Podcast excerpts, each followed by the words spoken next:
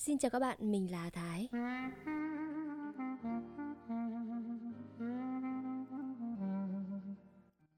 Sáng sớm hôm đó, Hiền được điện của đội trưởng từ chỉ huy sở mặt trận khu C gọi lên gặp anh có việc khẩn. Hiền giao lại cho đồng phụ trách tổ. Vốn tính cẩn thận, trước khi đi, Hiền dặn đi dặn lại các bạn. Các cậu nhớ đừng mải chơi mà bỏ trống đài quan sát đó nghe. Một phút cũng không được bỏ lỡ. Lỡ có việc chi thì thật xấu mặt cho cả đội. Mỗi lần có việc phải về chỉ huy sở là Hiền mừng rơn. Em sẽ có dịp gặp vệ đầu to, học thêm vài môn siếc để về tự luyện. Hai em bây giờ thân nhau nhất đội. Tập siếc cũng gian nan vất vả gây người. Chán Hiền hôm bầm tím, hôm mọc sừng vì tập cái môn nhào lộn đi bằng hai tay. Tổ của Hiền được ban quân nhu mặt trận cấp phát một cái ống nhòm cũ. Việc cấp phát đặc biệt này làm bốn em hết sức hãnh diện. Ống nhòm có bao da hẳn hoi, nhưng chẳng mấy khi các em chịu bỏ bao. Hết em này đến em khác, truyền tay nhau đeo lủng lẳng trước ngực như đeo huân chương. Cả lúc ăn cơm, các em cũng đeo. Sợ các bạn giành nhau vỡ, Hiền quy định chỉ bạn nào đến phiên trực đài quan sát mới được phụ trách ống nhòm. Ngày ngày đứng trên đài quan sát, các em thay phiên nhau ly ống nhòm sang khu vực Pháp. Lòng khấp khởi hy vọng sẽ phát hiện được một vị trí chỉ huy, một hòa điểm quan trọng để lập công. Nhưng đáng tiếc là chưa em nào vớ được cái may mắn đó. Chính nhờ sự quan sát chăm chỉ và liên tục này mà sáng hôm đó Hòa Đen đã phát hiện được Vịnh đánh cờ tín hiệu. Giờ đó, phiên Hòa Đen trực đài quan sát, dựa ngược vào thành công sự xây bằng bao cát, hai tay nâng ống nhòm lên nên mắt em nhìn về phía khu vực Pháp từ Tây sang Đông. Em bỗng chững lại, khu to giật giọng. Các cậu ơi, lạ quá, lại đây mau lên. Đồng và Nghĩa đang chơi cờ chó trong khoảng bóng dâm của thành công sự, hai em bỏ bàn cờ lao đến. Hòa đen mắt không rời ống nhòm nói Có một người không biết làm cái chi mà đứng chót vót giữa khu vực Tây, phất phất hai cái chi như hai lá cờ. Đồng cầm ngay lấy cái ống nhòm trong tay Hòa đen, đặt lên mắt, chĩa về phía Hòa đen chỉ. Từ đài quan sát đến nóc lầu vịnh đứng, tính theo đường chim bay không xa lắm, nhưng chiếc ống nhòm cũ quá nên không phân biệt được tầm vóc người đánh tín hiệu. Sau chừng 2 phút chăm chú quan sát, đồng thẳng thốt kêu lên. Người này đang phất cờ móc, đánh tín hiệu về phía đài quan sát của ta. Mình đã đọc được một chữ B và một chữ U các cậu ơi. Cả ba em vốn rốt môn cờ tín hiệu. Trước đây, khoa mục này được đội trưởng huấn luyện rất kỹ, nhưng cả ba đều lười học. Hôm thi khoa mục, cả ba đều bị đội trưởng cho sơi trứng vịt.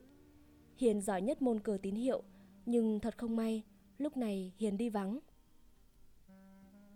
Tuy chịu không nắm được nội dung của tín hiệu đánh về, nhưng hoàn cảnh đặc biệt của người đánh tín hiệu làm cho Đồng cảm thấy ngay trong việc này có một điều gì hết sức hệ trọng có liên quan đến cuộc chiến đấu của quân ta.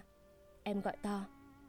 Hòa đen, cậu chạy ngay xuống chỗ máy điện thoại gọi về chỉ huy sở mặt trận, báo cáo cho thật rành giọt. Có một người hiện đang đứng chót vót giữa khu vực giặc, phất cờ đánh tín hiệu về phía đài quan sát. Cần cho cậu Hiền về ngay để đọc, còn cậu Nghĩa thì chạy xuống báo cáo với ban chỉ huy đại đội. Trong gian chính điện của chùa Từ Đàm, chỉ huy sở mặt trận khu C, Hiền và đội trưởng đang ngồi làm việc cạnh chỉ huy trưởng. Hai anh em lúi cúi trên tấm bản đồ thành phố Huế trải gần kín mặt bàn, dùng compa, eke, thước đo, kẻ lên bản đồ, vừa gì dầm thảo luận, vừa ghi chép vào sổ tay. Chỉ huy trưởng ngồi viết ở cái bàn khác nhỏ hơn, kê gần đó. Khẩu súng săn voi dựng ở mép bàn, máy điện thoại ở góc bàn. Ngoài môn cờ tín hiệu, Hiền còn khá giỏi về môn đồ bản. Em sử dụng bản đồ thành thạo, không kém gì một sĩ quan tham mưu. Trước ngày Huế nổ súng, em đã được học và làm việc tại ban họa đồ của trung đoàn.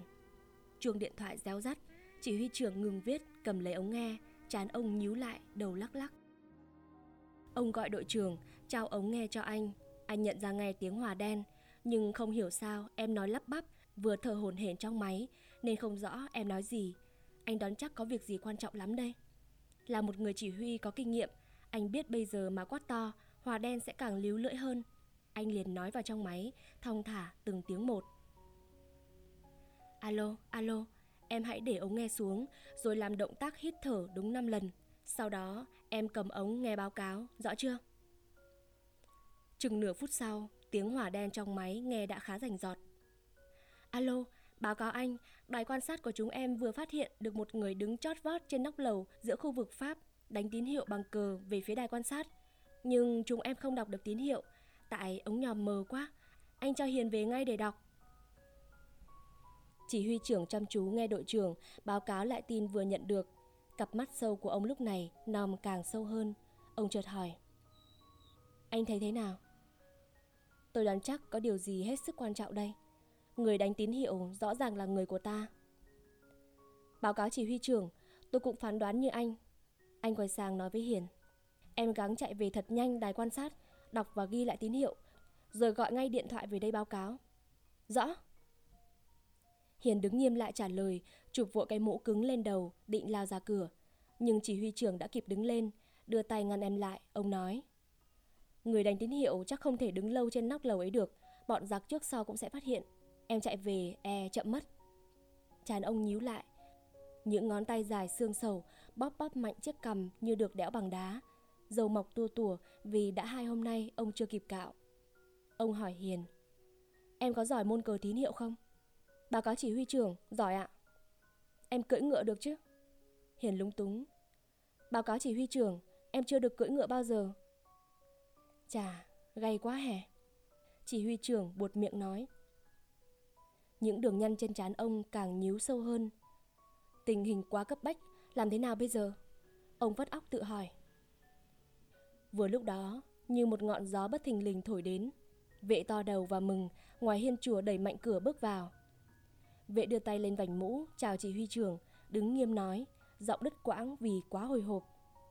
Báo cáo, nếu chỉ huy trưởng cho phép, em có thể dùng ngựa đưa Hiền về đài quan sát. Chỉ huy trưởng nhìn hai em, rồi lại quay lại nhìn đội trưởng như muốn hỏi. Đội trưởng nói. Báo cáo đồng chí, hai em này đều là đội viên đội thiếu niên trinh sát. Các em hiện đang tham gia chiến đấu tại đại đội Anh Thới. Em này là vệ, tham gia vệ quốc đoàn từ mặt trận Nha Trang. Còn em này là Mừng, chú bé đã leo gần khắp các ngọn cây cao thành phố để tìm thuốc cho mẹ mà hôm nọ tôi có kể với đồng chí. Sáng nay, Mừng cõng được Quỳnh về tới đơn vị thì trời đã hửng sáng. Quỳnh bắt đầu lên cơn sốt giật và mê man. Bàn chân dẫm mảnh chai xương tấy đỏ lựng. Y tá đại đội sợ em có thể bị nhiễm trùng uốn ván nên lập tức cho hai chiến sĩ cáng em về trạm quân y của mặt trận. Vệ và Mừng xin đi theo bạn.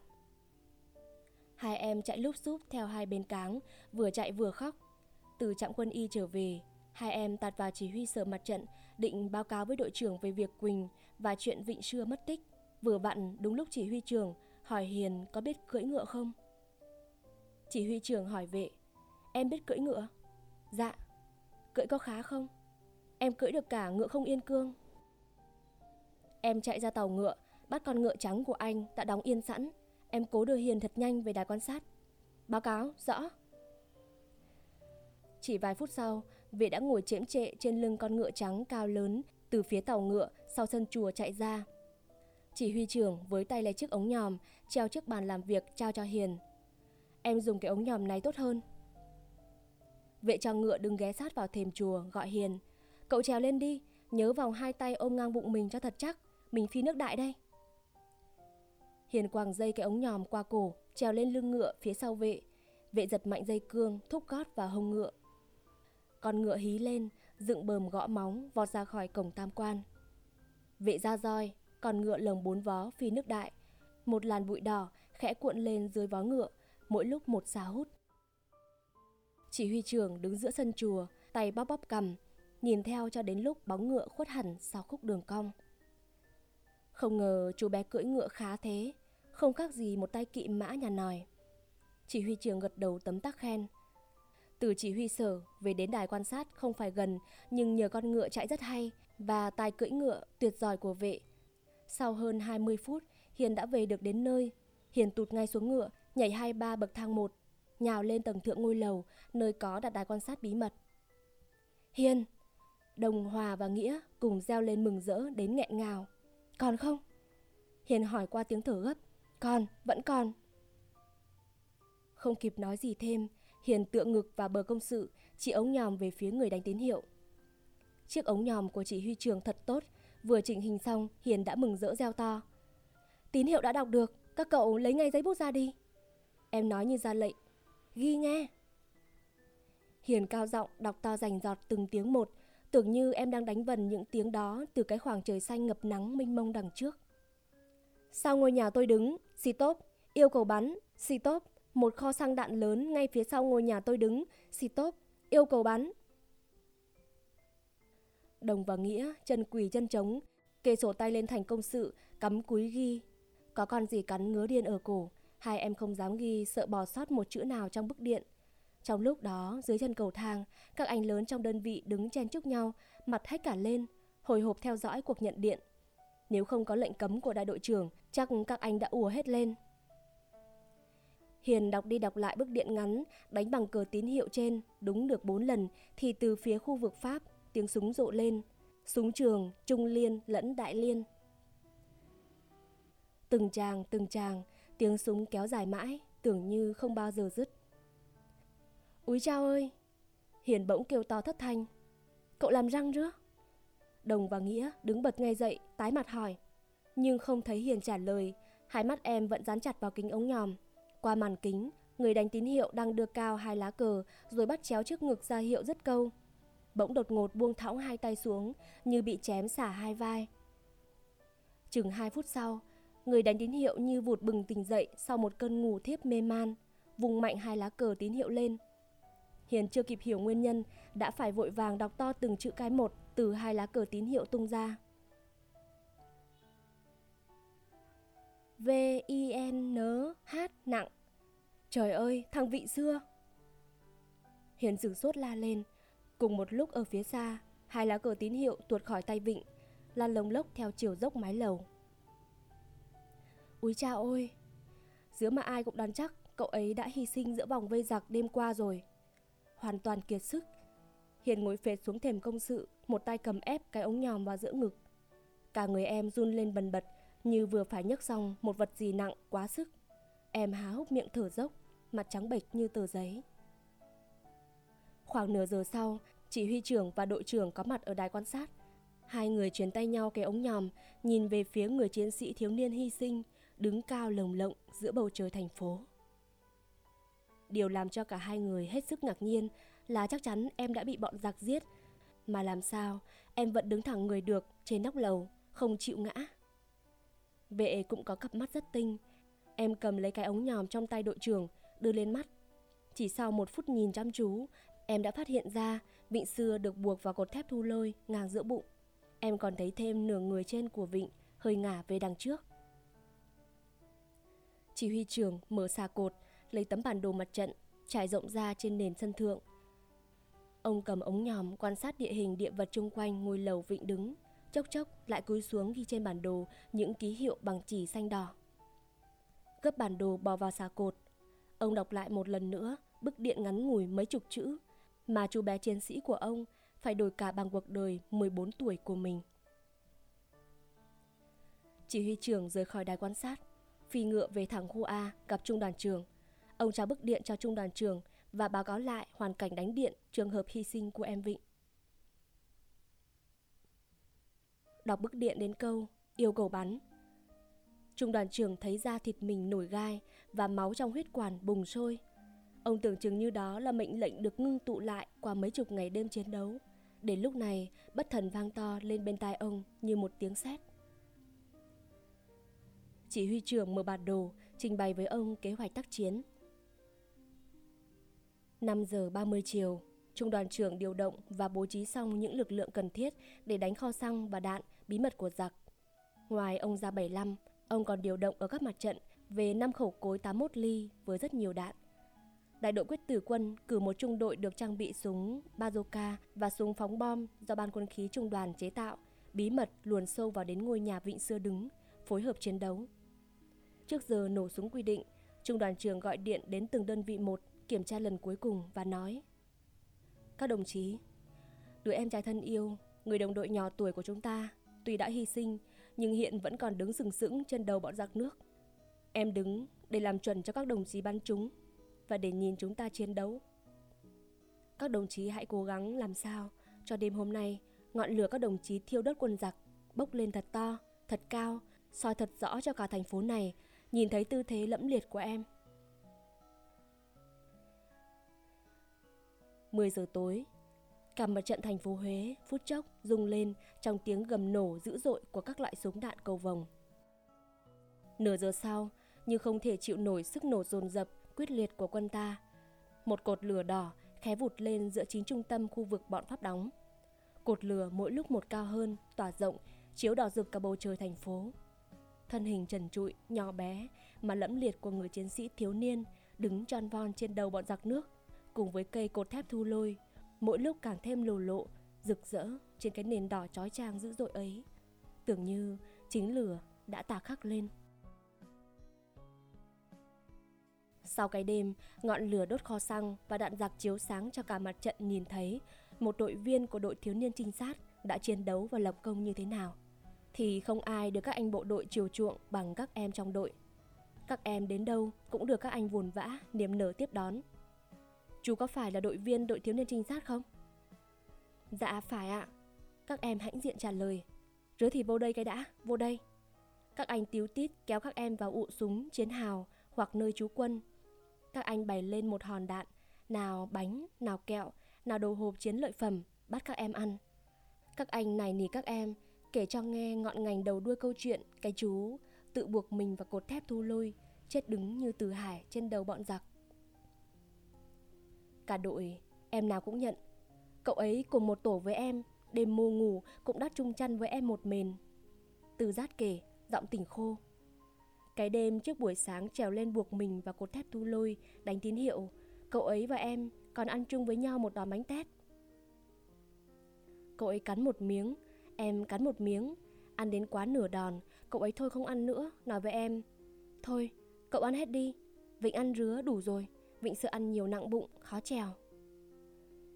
Rồi bao nhiêu đức tính tốt đẹp nhất mà trí tưởng tượng phong phú của các em có thể nghĩ ra được, các em đều gán hết cho Vịnh cứ như vậy, cuộc đời chú thợ súng nhỏ mỗi ngày đi xa hơn cuộc đời thực và dần biến thành một nhân vật truyền thuyết của thành phố Huế. Trạm quân y mặt trận khu C đóng ở Nam Giao, trong một dinh cơ của một chủ hãng buôn giàu có nổi tiếng ở Huế. Chủ nhà và gia đình đã tản cư trước ngày Huế nổ súng. Mặt trận khu trưng dụng dinh cơ làm trạm quân y. Cả dinh cơ rộng hơn một mẫu Tây, gồm một tòa nhà hai tầng nằm chính giữa và nhiều dãy nhà một tầng vây xung quanh. Khu vườn trước và sau xanh dợp bóng cây ăn quả, mít, xoài, thanh trà, chôm chôm, vú sữa. Hàng trăm thương binh của mặt trận được đưa về đây điều trị. Quỳnh Sơn Ca được bố trí nằm điều trị trong khu nhà chơi mát góc bên trái vườn. Là thương binh bé nhất trạm, em được cả trạm từ bác sĩ đến các chị hộ lý đặc biệt chiều chuộng. Vết thương ở chân em bị nhiễm trùng rất nặng. Sáng hôm đó đến trạm, chỉ vài giờ sau là em lên cơn sốt giật và bắt đầu mê sảng. Bàn chân đau sưng đỏ đến tận đầu gối, chốc chốc cả người em lại co rúm, mắt dại hẳn đi. Chứng tỏ em đang phải chịu đựng những cơn đau nhức khủng khiếp. Lúc mê sảng, tay em cứ đưa lên của quạng trước mắt như đang gắng xua đuổi một vật gì đó và em cứ nhắc đi nhắc lại một câu không, không, con không về mô, con đi vệ quốc đoàn cho tới chết. Và gương mặt em lúc này thật tội nghiệp, thật dễ thương và đẹp lạ lùng. Các chị y tá cứu thương mỗi lần ngang qua đều cúi xuống hôn em. Vùng trán em trắng xanh như cầm thạch, bao quanh vừng tóc tơ rối quăn quăn như mũ miệng các hoàng tử trong cổ tích. Đôi mắt em mở to, bừng bừng ánh lửa sốt, che dợp hai hàng mi dài cong vút, cái miệng thiên thần Nhìn một đứa trẻ như em lên cơn mê sảng, quả là một cực hình quá mức chịu đựng của người lớn. Bác sĩ, y tế, hộ lý và cả các anh thương binh nhúc nhác đi lại được, kéo gần đến đứng ngấp nghé bên ngoài cửa sổ. Nhìn em, đều phải quay mặt đi chùi nước mắt. Hai hôm đầu tình trạng của em có thể nói vô cùng nguy kịch. Bác sĩ trạm trường mấy lần đã định cắt bỏ chân em quá gối. Nhưng rồi ông bỏ ý định đó Ông cứ lắc lắc cái đầu, đội mũ vải trắng ba cạnh, thêu chữ thập đỏ trước chán. Chép chép miệng nói, lầm bầm một mình. Tội nghiệp quá đi, tội nghiệp quá đi. Ông quyết đấu với thần chết, giành bằng được người chiến sĩ bé bỏng này ra khỏi tay lão ta. Ông tập trung những thứ thuốc tốt nhất của trạm cứu chữa cho em. Kết quả, ông đã thắng. Tình trạng em khá dần, em đã thôi mê sảng, cơn sốt bị đánh lui, Chân tuy vẫn còn sưng đỏ, nhưng bớt nhức buốt, ít co giật. Sau một tuần, em đã nhúc nhắc ngồi dậy được và ngủ được những giấc dài. Bàn chân đau của em bớt sưng đỏ đi trông thấy và cũng chỉ trong vòng một tuần mà em nổi tiếng cả trạm về tài gan chịu đau. Vết thương dưới bàn chân em phải xẻ rộng ra khoét hết những chỗ thịt thối mà chạm lúc này không còn lấy một giọt thuốc tê. Lên bàn mổ, các chị y tế lấy băng trói chân tay em và đoán chắc em sẽ khóc thét vùng vẫy ghê gớm lắm. Nhưng em nói với các chị, đừng trói em, em không vùng mô mà các chị sợ. Không ngờ, đến lúc mổ, các chị y tá và bác sĩ và mấy anh thương binh đứng ngoài nhìn vào đều sững sờ kinh ngạc trước sức chịu đựng khó tin của em. Suốt gần một tiếng đồng hồ xẻ rộng vết thương, cắt bỏ thịt thối, làm thuốc, băng bó. Em nằm như dán chặt vào bàn mổ, da mặt tái nhợt, hai hàm răng nghiến chặt đến nỗi người nhìn phải lo sợ rằng em có thể bị vỡ vụn. Nhưng em không một tiếng kêu khóc, không một chút vùng vẫy. Cả người em chỉ co giật nhẹ nhẹ, chỉ những người nhìn em lại khóc. Có người phải lấy tay che mặt quay đi. Sau khi mổ, các chị y tá đưa em trở lại giường hỏi Lúc đó em có đau lắm không? Em tưởng chết mất Thế làm sao em chịu được? Em mỉm cười yếu ớt Em... em dạo lại trong trí nhớ những bản nhạc mà em yêu thích Em dạo được ba bản sonat thì bác sĩ mổ xong Em chợt im lặng, mắt mở to, đăm đăm nhìn lên trần nhà Hàng mi dài cong vút chớp chớp như đang mải lắng nghe một âm điệu gì đó hay lắm. Từ một nơi rất xa vọng lại. Em bỗng chép miệng nói tiếp. Lúc đó mà em được nghe lại bản nhạc dòng sông Danube nếp xanh, chắc em sẽ đỡ đau hơn nhiều. Mấy chị y tá nghe em nói cả ngơ ngác, sững sờ hơn. Gần như ngày nào, Mừng và vệ đầu to cũng thay nhau chạy lên trạm quân y thăm Quỳnh. Sau ngày Vịnh Xưa hy sinh, đội trưởng cử vệ làm tổ trưởng Hai em phải đảm đương công việc của cả tổ nên khá vất vả. Cả hai phải chạy như cờ lông công suốt ngày trên khắp mặt trận, liên lạc, truyền tin, trinh sát, đưa công văn giấy tờ. Và bao nhiêu công việc vặt vãnh khác mà người chiến sĩ liên lạc lúc lâm trận phải đảm đương, hai em phải tranh thủ mọi thời cơ để có thể hàng ngày tạt vào trạm quân y ngồi chơi với bạn một lúc. Một buổi chiều, Mừng chạy liên lạc lên chỉ huy sở trở về tạt vào trạm quân y thăm Quỳnh. Quỳnh vừa tiêm thuốc xong, chị y tá ngồi ở đầu giường nói chuyện với em, tay vẫn cầm cái hộp xi ranh và hộp thuốc. Mừng đẩy nhẹ cửa bước vào phòng, em đội mũ cứng tiếp phòng quân, vành mũ sụp xuống che kín chán, áo chấn thủ, ngang lưng thắt xanh tuy đông, bên hông dắt quả lựu đạn o ép, quần sắn quá gối, hai bàn chân trần đen chuỗi, chát bùn đã khô xe. Em bước đến cạnh giường bạn, để lại trên nền đá hoa những lốt chân đen ngòm. Chào chị. Em lệ phép chào hỏi y tá, rồi hất vành mũ lên cao, nhìn bạn cười rạng rỡ. Quỳnh cười với bạn, ngoảnh sang nói với chị y tá. Bạn em là vua trèo cây đó chị ạ.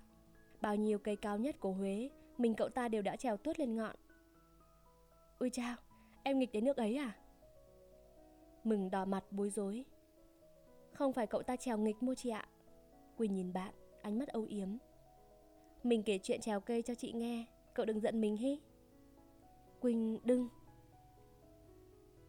Quỳnh tảng lờ như không nghe bạn gọi Vừa cười cười vừa kể cho chị y tá nghe Chuyện mừng đi tìm thuốc cho mẹ. Chuyện mừng nhập vệ quốc đoàn Bằng cách chui bừa vào giữa hàng ngũ của đội. Nghe chuyện Chị y tá miệng cười Mà mắt rơm rớm lệ. Chị cầm cổ tay đen chuỗi của mừng Kéo em lại đứng sát vào mình Nhìn em và nói. Chị ước chi có quyền được gọi tất cả những kẻ hát hù cha mạ, đối xử cha mạ không ra chi, đến ngay đây để được nhìn thấy mặt em. Quỳnh thổ lộ với chị một niềm mơ ước mà em ấp ủ đã lâu. Khi mô Huế mình được giải phóng, em sẽ xin học trường nhạc, em sẽ gắng học thật giỏi. Em sẽ sáng tác một vở nhạc kịch, kể chuyện mừng đi tìm thuốc cho mẹ. Em tin chắc vở nhạc kịch của em sẽ hay, rất hay. Hay không kém gì vở cây sáo thần của nhạc sĩ Moza. Chị không tin à? Thì chính Moza sáng tác vở kịch đó khi ông ta còn ít tuổi hơn em bây giờ. Chị y tá xem chừng, chẳng biết mô tê gì, chuyện nhạc kịch với Mozart. Chị chăm chăm nhìn em rồi chợt hỏi. Em mừng thì do đi tìm thuốc cho mẹ, mà vô vệ quốc đoàn. Còn em Thì do cái chi đó Quỳnh mỉm cười, khẽ lắc lắc cái đầu xinh đẹp Đội vừng mũ miệng tóc tơ quan rối, Trực đánh trống làng Nhưng trước ánh mắt chăm chăm chờ đợi của bạn và chị y tá, Giọng em nhỏ nhẹ nói Em đi vệ quốc đoàn vì những bài hát cách mạng Chị không thể tưởng tượng được em yêu nhạc đến như thế nào. Cũng bởi em được nghe nhạc, học nhạc từ ngày chập chững biết đi. Cả nhà em, mẹ em, hai chị em đều biết chơi dương cầm Nhất là chị Hoài Trang của em. Chị ấy chơi dương cầm hay mê hồn. Nhiều đêm đang ngủ, em chợt tỉnh giấc. Xung quanh vắng lặng hoàn toàn. Em nghe các bức tường trong phòng em ngân nga, hòa nhạc với nhau. Lạ lắm chị ạ. Nói chắc chị không tin Nhưng em nghe thật mà. Chúng hòa lại. Những bản nhạc mà các chị em với em thường đàn. Lên 5 tuổi Em đã chơi thạo những bản nhạc ngắn của Mozart Và em cũng sáng tác được một bản nhạc đầu tiên là Cái chết của con ếch xanh tội nghiệp. Ở đây mà có đàn em sẽ đàn cho chị nghe. Chị và Mừng sẽ khóc và thương con ếch xanh của em cho coi. Hồi còn ở nhà Hệ bao giờ dạo lại bản nhạc này Em cũng khóc. Em thương con ếch xanh quá.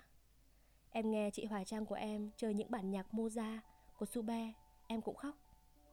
Nghe buồn quá à? Chị y tá hỏi. Không phải vì buồn đâu chị ạ. Quỳnh lại lắc lắc nhẹ nhẹ cái đầu tóc quăn rối. Không những bản nhạc ấy không buồn một chút nào hết, mà vì nó hay quá. Hay đến phát khóc lên. Nhiều lần chỉ mới nghe chị em nhân mấy hòa âm đầu tiên là mũi em đã cay xè. Em dễ khóc thật. Cả nhà em vẫn gọi em là thằng cu khóc. Thế rồi cách mạng tháng 8, các bạn bằng tuổi em trong vùng vĩ dạ đều vào các đội nhi đồng cứu quốc, tập 1-2, đi biểu tình, meeting, vui ghê lắm. Nhưng ba mẹ không cho, ba mẹ em bảo mình là con nhà quyền quý, chơi chung chơi lộn với con nhà khố rách áo ôm sao được con. Không hiểu sao, nghe ba mẹ em nói rứa, em bỗng thấy buồn và giận ba mẹ em quá chừng. Em chỉ muốn bỏ nhà trốn đi. Lạ cái là từ trước đến nay, em chưa dám giận ba mẹ em lần mô Ba mẹ em cưng chiều em ghê lắm Em là con trai út độc nhất của ba mẹ mà Hồi đó có một đơn vị vệ quốc đoàn đến đóng ở ngôi chùa cách nhà em không xa. Một bữa em đi ngang qua chơi, em thấy các anh đang tập hợp trước sân chùa, vừa vỗ tay vừa hát những bài Bao chiến sĩ anh hùng, đoàn vệ quốc quân một lần ra đi, diệt phát xít, đuốc gươm thiêng vùng cho nước nhà, mắng Việt gian. Em đứng sững lại lắng nghe và da em tự nhiên nổi hết gai ốc. Những bài hát cách mạng em được nghe lần đầu tiên do các anh vệ quốc đoàn hát lên làm cho em cảm động hơn cả nhạc của Sube, của Moza. Mặc dù các anh hát có sai nhạc. Tuy chưa được đọc hết những bản nhạc ấy, nhưng vì được học nhạc từ bé nên em biết là các anh đang còn hát sai nhạc. Thế là em chạy bay về nhà, mở đàn dạo lại theo trí nhớ những bài hát vừa được nghe. Em ghi nó ra giấy, cố mày mò sửa lại cho đúng theo phép tác hòa âm trong âm nhạc. Nhưng mất cả buổi chiều em vẫn không thấy kết quả lắm. Vừa lúc đó thì có anh Hoàng Cương, bạn thân của chị Hoài Trang em đến chơi. Anh là học sinh năm thứ hai ban tú tài triết học của trường Khải Định. Anh ấy giỏi tiếng Pháp, tiếng Anh, tiếng Đức và cũng là một cây mê nhạc. Anh ấy có thể ngồi suốt cả buổi, kiến đốt không nhúc nhích để nghe chị Trang em đàn. Khi biết em đang làm gì, anh nói Em không phải mất công mày mò làm gì Anh có cậu bạn có một tập đầy đủ hết các bài hát cách mạng Ngày mai cậu ta đã lên đường Nam Tiến rồi. Tối nay anh sẽ đến thăm cậu ta. Đề nghị cậu ta tặng lại cho em tập bài hát đó. Sáng hôm sau anh Cương đến rất sớm Mang đến cho em một tập bài hát chép tay Những bài hát cách mạng. Trên trang đầu có ghi dòng chữ Với nét chữ ngang tàng nhưng thật đẹp. Anh tặng Quỳnh Chú bé nhạc sĩ tương lai mà anh chưa được biết mặt. Anh mong em dùng những bài hát này như người chiến sĩ Dùng thanh gươm, khẩu súng Sát cánh cùng các anh tiêu diệt kẻ thù không đội trời chung của Tổ quốc. Anh, Lê Xanh. Em hỏi anh Cương. Anh Lê Xanh học cùng lớp với anh à? Không, anh ấy là thợ điện. Cả nhà anh ba đời là thợ điện. Anh chưa được cấp sách đến trường bao giờ. Có lẽ do gần điện từ nhỏ mà anh ấy sáng láng vô cùng. Tự học mà biết cả nhạc, cả vẽ, đọc được cả sách truyện bằng tiếng Pháp. Anh hoạt động cách mạng từ hồi bí mật, có chân trong Ủy ban khởi nghĩa thành phố Huế mình. Anh ấy là đảng viên cộng sản. Chỉ mới nghe kể thôi mà tự nhiên em thấy yêu anh ấy quá. Em hôn lên chữ ký của anh ấy ba bốn lần và ước được gặp anh ấy một lần. Ngày hôm đó em đàn xuất lượt cả tập bài hát anh sanh cho. Bài nào cũng hay lạ lùng chị ơi. hay đến phát khóc lên được. Nghe âm thanh những bài hát ấy vang lên dưới 10 ngón tay em, không hiểu sao, em muốn bỏ nhà ra đi. Em muốn đi theo các anh hoạt động bí mật, muốn làm cách mạng, làm vệ quốc đoàn Nam Tiến, làm đảng viên cộng sản như anh Lê Xanh. Bữa đó em đang vừa đàn vừa hát, thì ba em bước vào buồng, cao mặt nói. Mấy cái bài hát ấy ra cái chi mà con cứ đàn đi đàn lại hoài làm cho cả nhà điếc tai. Em sừng sốt nhìn ba em. Hay lắm chứ ba? Ba em tự nhiên quát lên. Chỉ có quân khố rách áo ôm, chỉ có tụi cóc nhái nhảy lên làm người mới thích cách thứ bài hát ấy. Nếu ba em đánh em, tát em lúc đó, em cũng không ngạc nhiên bằng nghe ba em nói như vậy. Em đứng phát ngay dậy, khỏi ghế kêu lên. Sao ba lại nói rứa ba? Đó là những bài hát cách mạng mà. Bỗng nhiên ba em bước đến, giật tập bài hát đó em đang dựng trên nạp đàn, xé loạt loạt thành hàng chục mảnh ném qua cửa sổ. Nói, cách với mạng này. Em khóc suốt cả buổi chiều hôm đó, mà em dỗ chi em cũng nhất định không ăn cơm. Sáng hôm sau, em dậy lúc cả nhà còn đang ngủ. Em lấy cái đàn mandolin mà từ lâu lắm em không sờ đến, lẻn trốn ra khỏi nhà. Em đi thẳng đến chỗ đơn vị vệ quốc đoàn, gặp anh chỉ huy, nói Anh cho em vô vệ quốc đoàn với. Em còn nhỏ, em chưa làm được việc chi thì em đàn hát cho các anh nghe. Em dạy hát cho các anh, các anh hát ừ, sai ghê. Rồi không đợi cho anh chỉ huy phải hỏi, em vừa đàn vừa hát một lượt tất cả những bài hát trong tập bài hát cách mạng của anh Lê Xanh. Cả đơn vị liền vây quanh lấy em. Em đàn hát xong một bài, các anh lại vỗ tay hoan hô rầm rầm. Thế là anh chỉ huy đồng ý lấy em vào đơn vị vừa làm liên lạc vừa dạy hát cho các anh. Sau đó cha mẹ em không đến tìm bắt em về à? Chị y tá lấy năm ngón tay làm lược, chải chải tóc cho em hỏi. Có chứ chị, mẹ em, hai chị em đến tìm em hàng chục lần, nhưng em cương quyết không về, em nói. Con đi vệ quốc đoàn cho đến lúc chết thì thôi, con không về nhà nữa mô. Lúc nhắc lại câu này, cặp mắt mở to mênh mông của em bỗng tối sầm lại và trên vành môi thơ ngây của em hằn lên một nếp buồn giận không thể gì nguôi được. Buổi trưa ở trạm quân y, Quỳnh đang nằm, một tái áp dưới má ngủ say. Em bỗng choàng tỉnh dậy như bất thình lình có ai quát gọi sát bên tai. Gương mặt em lộ vẻ bàng hoàng, ngơ ngác. Em chớp chớp mắt, đầu nghiêng ngé, như cố hết sức lắng tai, nghe một cái gì đó từ xa vọng tới. Em nhận ra hình như có tiếng đàn dương cầm vẳng lại từ phía tòa nhà chính. Nhưng lại một cái là từng âm thanh rời rạc, vô nghĩa, không ra một giai điệu hòa âm gì hết. Giống như có một bọn trẻ nghịch phá, gõ lung tung bậy bạ lên các phím đàn. Em dụi dụi mắt. Hay là mình nằm mê? Không, rõ ràng em tỉnh ngủ rồi mà. Và lúc này tiếng đàn vẳng đến càng to hơn. Có những âm thanh như kêu thét, có những âm thanh rền rĩ, chen lấn nhau hỗn loạn. Là một người chơi dương cầm, những âm thanh như vậy làm cho em cảm thấy hết sức nhức nhối, khó chịu. Em muốn gọi chị y tá lại hỏi, nhưng không thấy có chị nào thấp thoáng bên ngoài cả. Em ngồi hẳn dậy, bàn chân đau băng kín, trắng toát, gác lên thành giường. Tiếng đàn lại càng rên rú hỗn loạn hơn.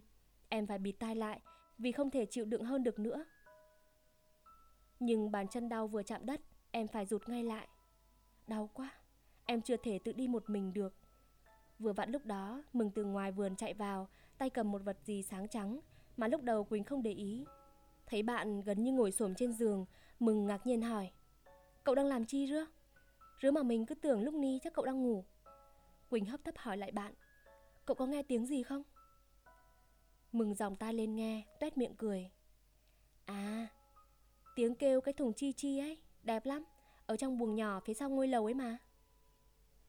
Rồi mừng vui vẻ kể cho bạn nghe. Phía sau ngôi lầu có một giang buồng hẹp.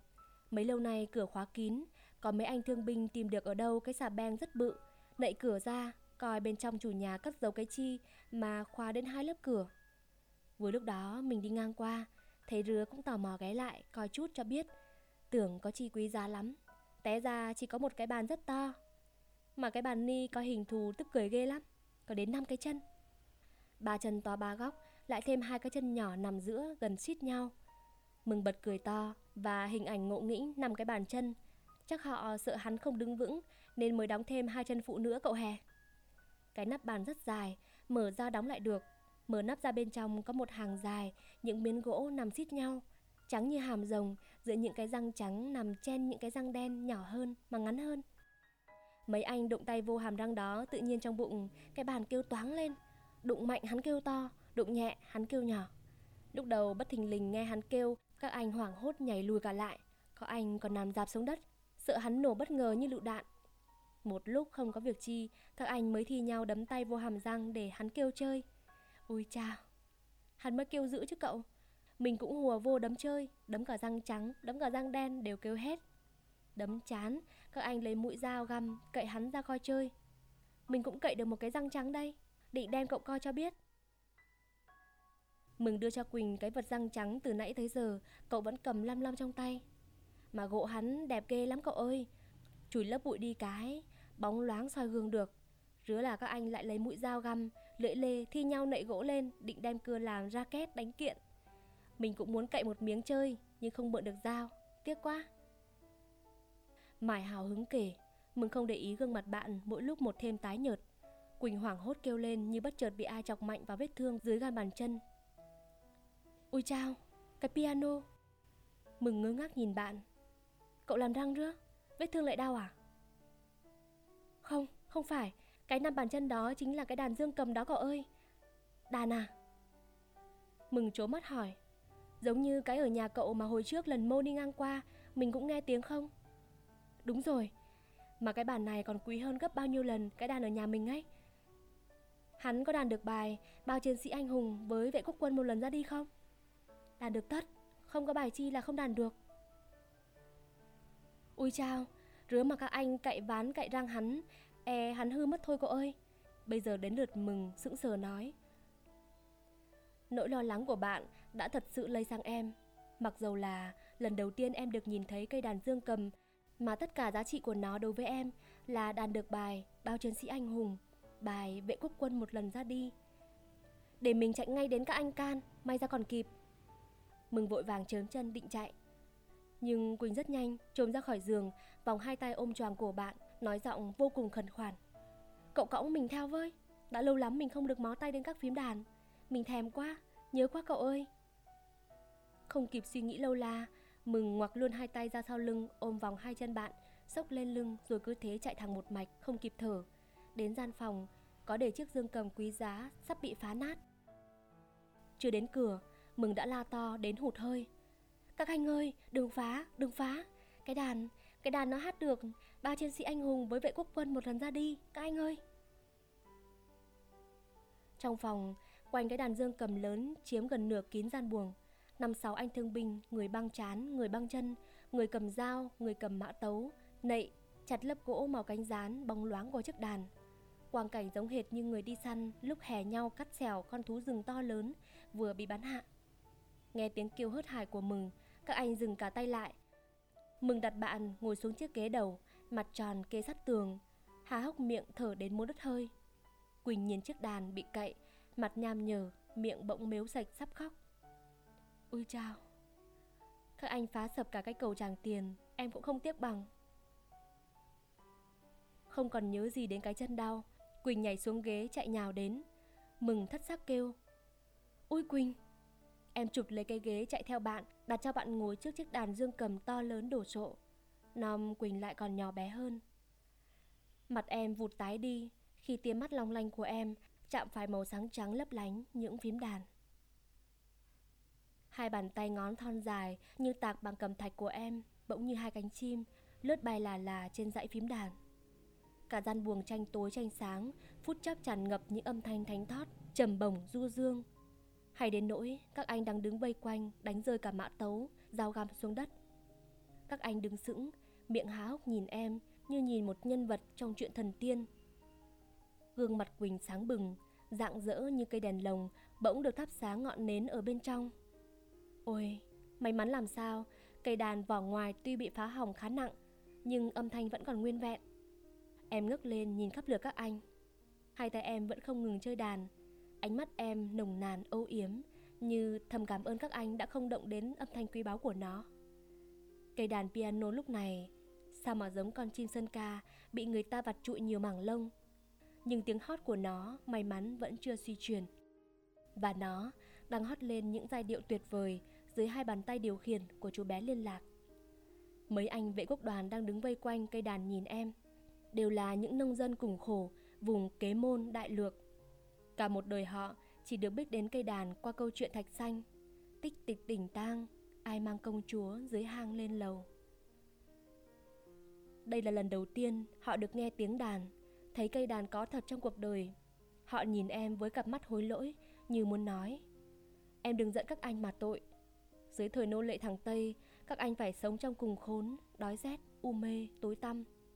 Các anh mô có biết năm bàn chân ni là cái đờn Nên các anh mới lỡ phá. Trừ được em nói cho biết rồi Đứa mô mà dám làm hư hoại nó Các anh sẽ cho biết tay. Quỳnh lúc này đang hoàn toàn đắm chìm vào âm nhạc. Tiếng đàn của em mỗi lúc một thêm ngân vang Dồn dập, quyến rũ từ những giai điệu dịu dàng, mơ màng, uyển chuyển như dòng sông Hương êm đềm, trôi dưới ánh trăng, em vụt chuyển sang những giai điệu hùng tráng, sôi sục của những bài ca khúc cách mạng. Dưới hai bàn tay mềm mại, trẻ thơ của em, cây đàn phút chốc hóa thành một đơn vị vệ quốc đoàn đang rầm rập tiến ra mặt trận trong tiếng hát vang trời. Ra đi ra đi bảo tồn sông núi, ra đi ra đi thà chết không lui. Cờ bay phấp phới, gian phòng đứng chật kín người từ lúc nào không ai hay. Thương binh, bác sĩ, y tá, hộ lý, khắp trạm quân y, nghe tiếng đàn dương cầm đột ngột vang lên, liền gọi nhau, dắt nhau, dìu kéo nhau đến mỗi lúc một đông. Âm nhạc cách mạng sục sôi nghĩa khí, cuốn hút họ như một dòng thác, một cơn lốc. Một người nào đó, rồi tất cả đám đông đứng vây quanh cây đàn và chú bé liên lạc cùng cất vang tiếng hát hòa theo. Ngựa phi nơi xa kia, nghe tiếng súng bên trời, điệu kèn rộn ràng. Ở tầng gác 2, có một anh thương binh trẻ măng bị thủng nát hết ruột, đang giờ phút hấp hối. Nghe tiếng đàn từ dưới vang lên, tự nhiên anh tỉnh táo hẳn lại. Anh nặng nặc đòi các chị y tá kiêng anh xuống chỗ có tiếng đàn để anh được nghe rõ hơn trước khi chết. Thương anh quá, các chị phải chiều anh, vực anh vào cáng, sẽ sàng khiêng anh xuống. Đám đông rẽ ra nhường lối cho cáng anh đi vào, sát bên chỗ Quỳnh ngồi đánh đàn. Anh mở to đôi mắt nhìn Quỳnh. Ánh mắt anh như ánh lửa sao xuyến Rung rinh, sắp lụi tắt. Chân chân theo dõi đôi bàn tay con nít Trắng xanh của chú bé chiến sĩ Muốn lượn trên dãy phím đàn đen trắng Lấp lóa. Miệng anh hé hé như muốn uống cạn tiếng đàn Để lấp kín những chỗ gan ruột của mình Bị đạn giặc phá thùng nát. Đàn ngân lên một giai điệu cao vút. Anh bùng chống mạnh hai khỉu tay xuống cáng Cố hết sức dưới cao đầu lên nhìn Quỳnh. Tiền nhìn ngầm ngập yêu thương Đôi môi trắng bệch của anh mấp máy thì thào Cảm ơn em Rồi anh vật đầu xuống cáng Thở hắt ra Chút hơi thở cuối cùng Tình hình mặt trận Huế lúc này có những chuyển biến hết sức quan trọng. Cục diện chiến đấu xoay chiều mỗi ngày thêm bất lợi cho ta. Ngày 17 tháng 1 năm 1947, quân tiếp viện của giặc từ Pháp sang đã đổ bộ lên vùng Thừa Lưu, Lăng Cô phía cực nam của tỉnh Thừa Thiên Huế. Từ Huế đến Lăng Cô chỉ hơn 60 cây số, tụi giặc tiếp viện gồm những binh đoàn tinh nhuệ nhất của quân viễn chinh Pháp.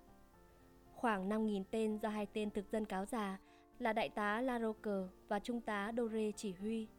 Vừa đặt chân lên đất liền, bọn giặc đã nhanh chóng chia thành nhiều mũi, hình thành nhiều gọng kìm, ồ ạt tấn công ra phía bắc Thừa Thiên.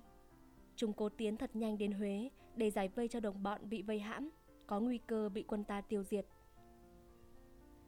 Tiểu đoàn 18 có nhiệm vụ trấn giữ mặt trận phía Nam đã chiến đấu hết sức quyết liệt để ghim chân bọn giặc đổ bộ lại. Trong khi đó, các đơn vị vây hãm giặc ở Huế cũng dồn hết sức để tấn công địch với hy vọng tiêu diệt được chúng trước khi bọn tiếp viện đến kịp. Trong đợt tấn công này, quân ta đã thắng những trận xuất sắc, tiêu diệt vị trí miếu Đại Càng, bắn ba chiếc máy bay Moran ở vùng núi Tam Thai. Nhưng thế giặc lúc này đang quá mạnh, phòng tuyến phía Nam quân ta phải vừa đánh vừa lùi rút bỏ hết tuyến phòng ngự này đến tuyến phòng ngự khác. Trước tình hình khẩn cấp, Ban chỉ huy trung đoàn điều động một số đơn vị đang tham chiến ở Huế, tăng viện cho mặt trận phía Nam. Chỉ huy trường mặt trận khu C Phùng Đông cũng được điều động về chỉ huy mặt trận này. Gần một chục đội viên thiếu niên trinh sát được cử đi theo các đơn vị tăng viện. Vệ to đầu được chỉ huy trưởng mặt trận khu C lấy đi theo làm liên lạc cho ông. Một giờ trước lúc lên đường, em gọi điện thoại cho Hiền. Alo, Hiền đấy à? 2 giờ chiều nay mình phải đi theo chỉ huy trưởng vào mặt trận phía Nam. Gấp quá nên mình không đến gặp cậu được. Quân ta đang chặn tụi Tây ở đèo Mũi Né, đánh nhau đã hai ngày nay rồi. Chỉ huy trưởng bảo phải phi ngựa suốt cả đêm hôm nay mới kịp đến để chỉ huy. Trận ni chắc gay go ghê lắm. Không biết có còn dịp gặp lại cậu không? Nếu có chuyện gì, cậu đừng quên mình nghe. À, mình được phát một con ngựa cậu ạ. Con ngựa đen, bộ dạng thì xấu đuôi, nhưng chạy hay tuyệt trần đời. Mình dám thách đua với tất cả ngựa trong đoàn, kể cả con Catelyn của Bảo Đại.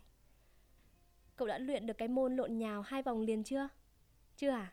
Kém thế. Vệ khúc khích cười. Bữa mô gặp lại, mình sẽ kể chuyện cho cậu. Mình phải sắm sẵn cái roi mây thật vót, luyện không chăm, ăn roi cấm khóc nghe. À, mình gửi cho cậu cái mũ calo của mình ở chỗ đội trường ấy.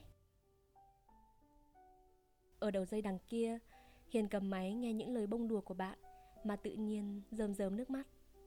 Hai đứa mê nhau lạ lùng, Hiền đêm nằm ngủ, nói mớ cũng gọi tên vệ to đầu.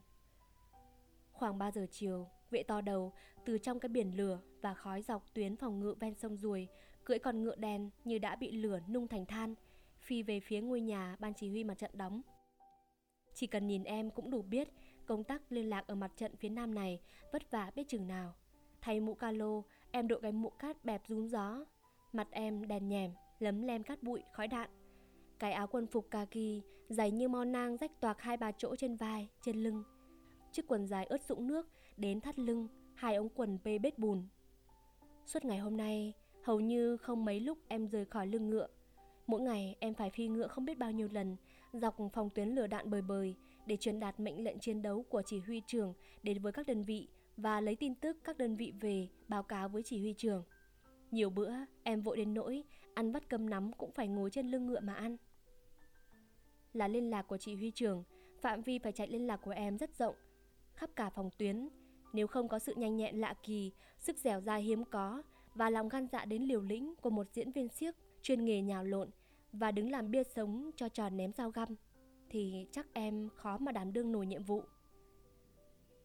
Chỉ huy trưởng vừa ra dứt lệnh, đã thấy em ngồi chễm trệ trên lưng ngựa, mũ đội hất lên trước chán, tay cầm dây cương, mái tóc đen quăn như lông quạ, lâu ngày không cắt, buông lòa xòa quanh mũ, phủ kín cả gáy.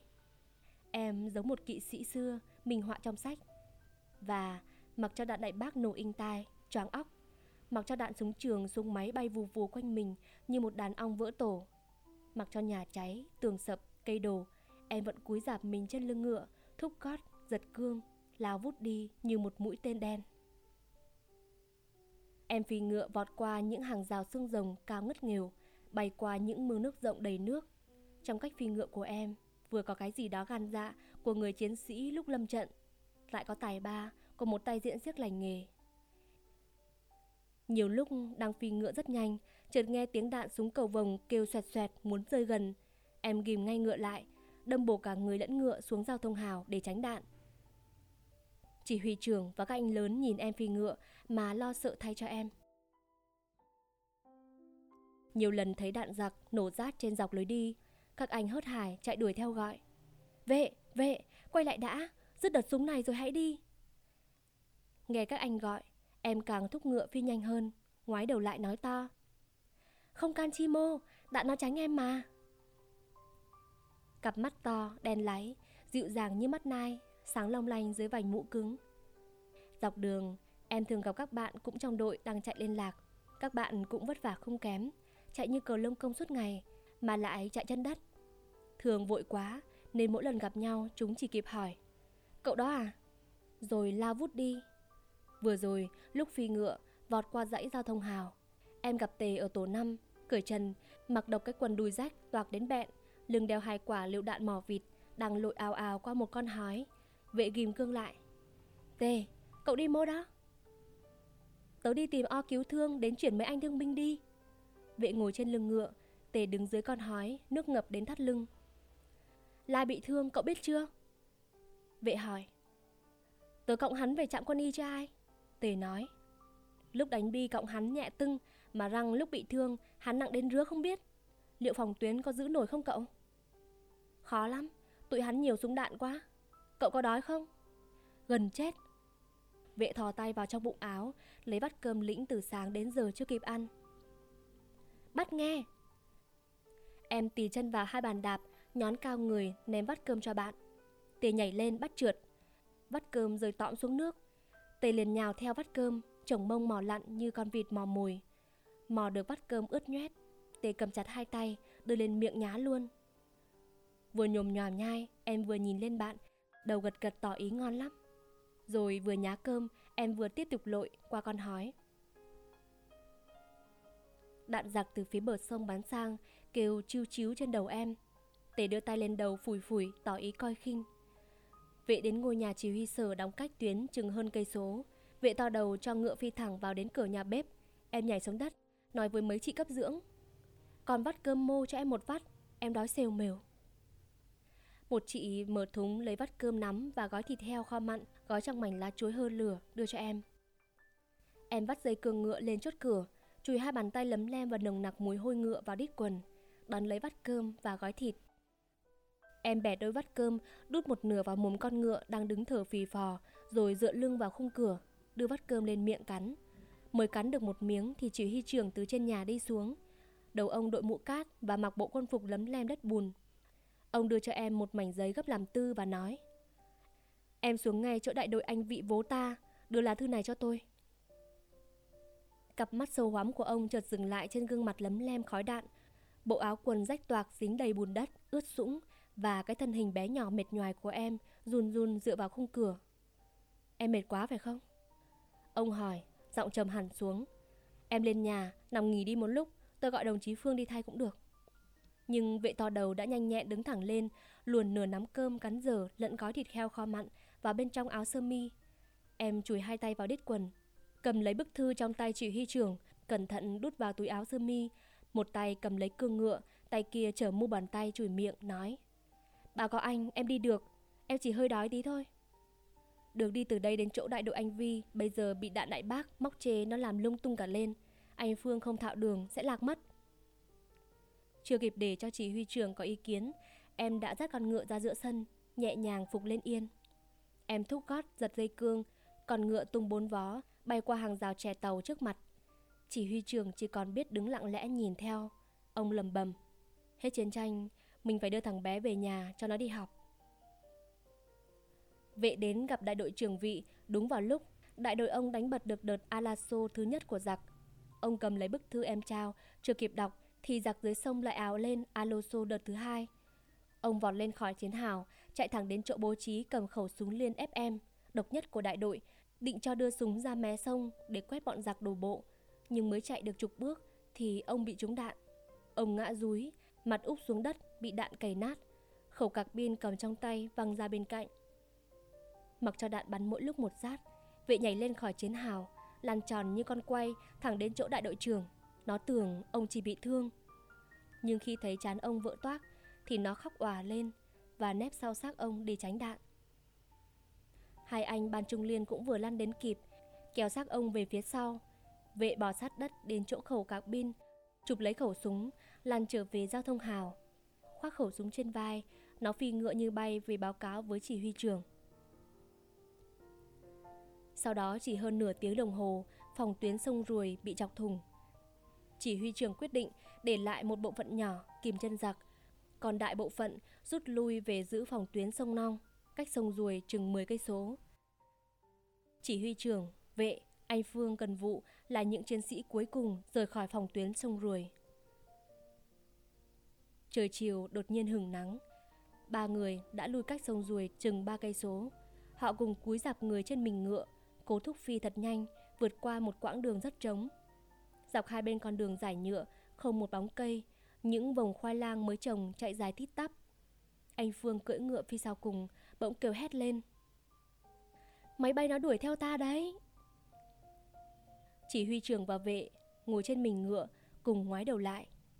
Trên nền trời chiều vàng nắng, cuồn cuộn lửa khói và vang ầm tiếng nổ phía sau. Bốn chiếc máy bay cổ ngỗng đang cắm đuôi nhau lao vùn vụt về phía ba người. Thoáng nhìn, chỉ huy trưởng biết lũ máy bay này đã nhìn thấy mình vì mục tiêu di động của ba người trên quãng đường quá trống trải. Ông hô lớn. Tản ngay ra hai bên đường. Phương cuống quá, quất ngựa chạy bừa xuống ruộng khoai, rồi hai tay ôm chặt lấy cổ ngựa, mặc cho nó muốn đưa mình đến đâu thì đến. Chỉ huy trưởng kéo cương thật mạnh, rời khỏi đường nhựa và phóng đến một lùm cây thấp, cách đường chừng trăm mét. Vệ ghim cương ngựa, đôi mắt rất nhanh nhìn bao quát địa hình chung quanh. Em thấy không có một chỗ nào gần đó khả dĩ núp được. Nhưng không một chút dối, em chợt nhận ra con ngựa cho mình nằm ẹp xuống mặt đường và em nằm ẹp sát một bên, đầu gối lên cổ ngựa. Em ngửa mặt chăm chú quan sát bầu trời. Lũ máy bay cổ ngỗng đen chùi chuỗi to dần lên một cách khủng khiếp. Tiếng gầm rít của chúng như những tiếng máy khoan xoáy sâu vào màng nhĩ. Chiếc máy bay đầu đàn bỗng trúc đầu lao thẳng hướng lùm cây mà chỉ huy trưởng vừa nhảy vào núp. Em kinh hoàng hét lên. Ôi! Tim như muốn ngừng đập. Cặp mắt em mở to, thất sắc, dán chặt vào đường lao tranh trách với tốc độ chóng mặt của chiếc máy bay. Tuy vậy, em vẫn còn đủ tỉnh táo để hiểu ra tại sao chiếc máy bay lại lao đúng vào lùm cây mà chỉ huy trường núp. Chỉ vì con ngựa, con ngựa trắng cao lớn, quá hoàng vì tiếng gầm rít của máy bay, đã không chạy đi lại rút đầu đúng bụi cây đó. Hai pháo sau nó đã hất lia lịa như lúc gặp thú dữ. Cái thân hình trắng toát của con ngựa chuyển động liên tiếp trên nền xanh của lùm cây, đứng xa hàng cây số cũng nhìn thấy. Hai cánh máy bay chớp chớp lửa, một chàng nổ xé tai.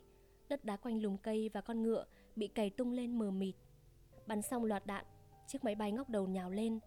Không đuổi ngay con ngựa trắng đi thì chỉ huy trưởng nguy mất. Ba chiếc máy bay sau cũng đang hầm hè sửa soạn lao xuống. Ý nghĩ đó làm vệ to đầu quên hết sợ hãi, hiểm nguy. Em đứng bật ngay dậy, lôi mạnh con ngựa đứng lên theo, thoát lên yên. Phi thẳng đến lùm cây chỉ huy trưởng núp, em hỏi to. Chỉ huy trưởng có việc gì không à? Không, không sao cả. Tiếng chỉ huy trưởng bình tĩnh đáp lại trong lùm cây. Em núp ngay đi, trước thứ hai sắp sửa bổ nhào đấy. Nhưng vệ không kịp đáp lại, thời gian phải tranh thủ từng khắc một. Em kẹp chặt đùi vào hông ngựa, nhòi người túm lấy dây cương con ngựa trắng, nghiến răng giật mạnh lôi đầu nó ra khỏi lùm cây. còn ngựa hí vang cất cao cổ, dẫm bốn vó như muốn cưỡng lại. Nó tức giận, vùng báng súng cạc bin, quật mạnh vào hông con ngựa, rồi thúc gót con ngựa đen phi thẳng ra giữa đồng trống, lôi theo cả con ngựa trắng. Chỉ huy trưởng núp trong lùm cây nhìn ra, ông đã hiểu chú bé liên lạc của ông muốn làm gì. Ông thấy cổ mình đau nghẹn. Ôi, chú bé nguy mất. Và ông cũng không nén được cảm phục chú bé liên lạc của ông. Ông tự hỏi, ai dạy cho và từ bao giờ mà trong phút hiểm nguy ngàn cân treo sợi tóc như vậy, nó đã cưỡi ngựa, bắt ngựa, đánh ngựa, lôi ngựa đi với những động tác tuyệt vời khéo léo và chính xác của những trang kỵ mã lão luyện tài ba nhất. Chiếc máy bay thứ hai đã ầm ầm lao đến về phía vệ to đầu. Nó vừa phi ngựa, vừa ngoái lại nhìn chiếc máy bay. Nó cố phi sao cho thật lộ, hút được cả lũ máy bay về phía sau mình. Mất mục tiêu, chiếc máy bay sửa soạn bổ nhào nhà đạn, đành phải chuyển sang lượn vòng tìm kiếm.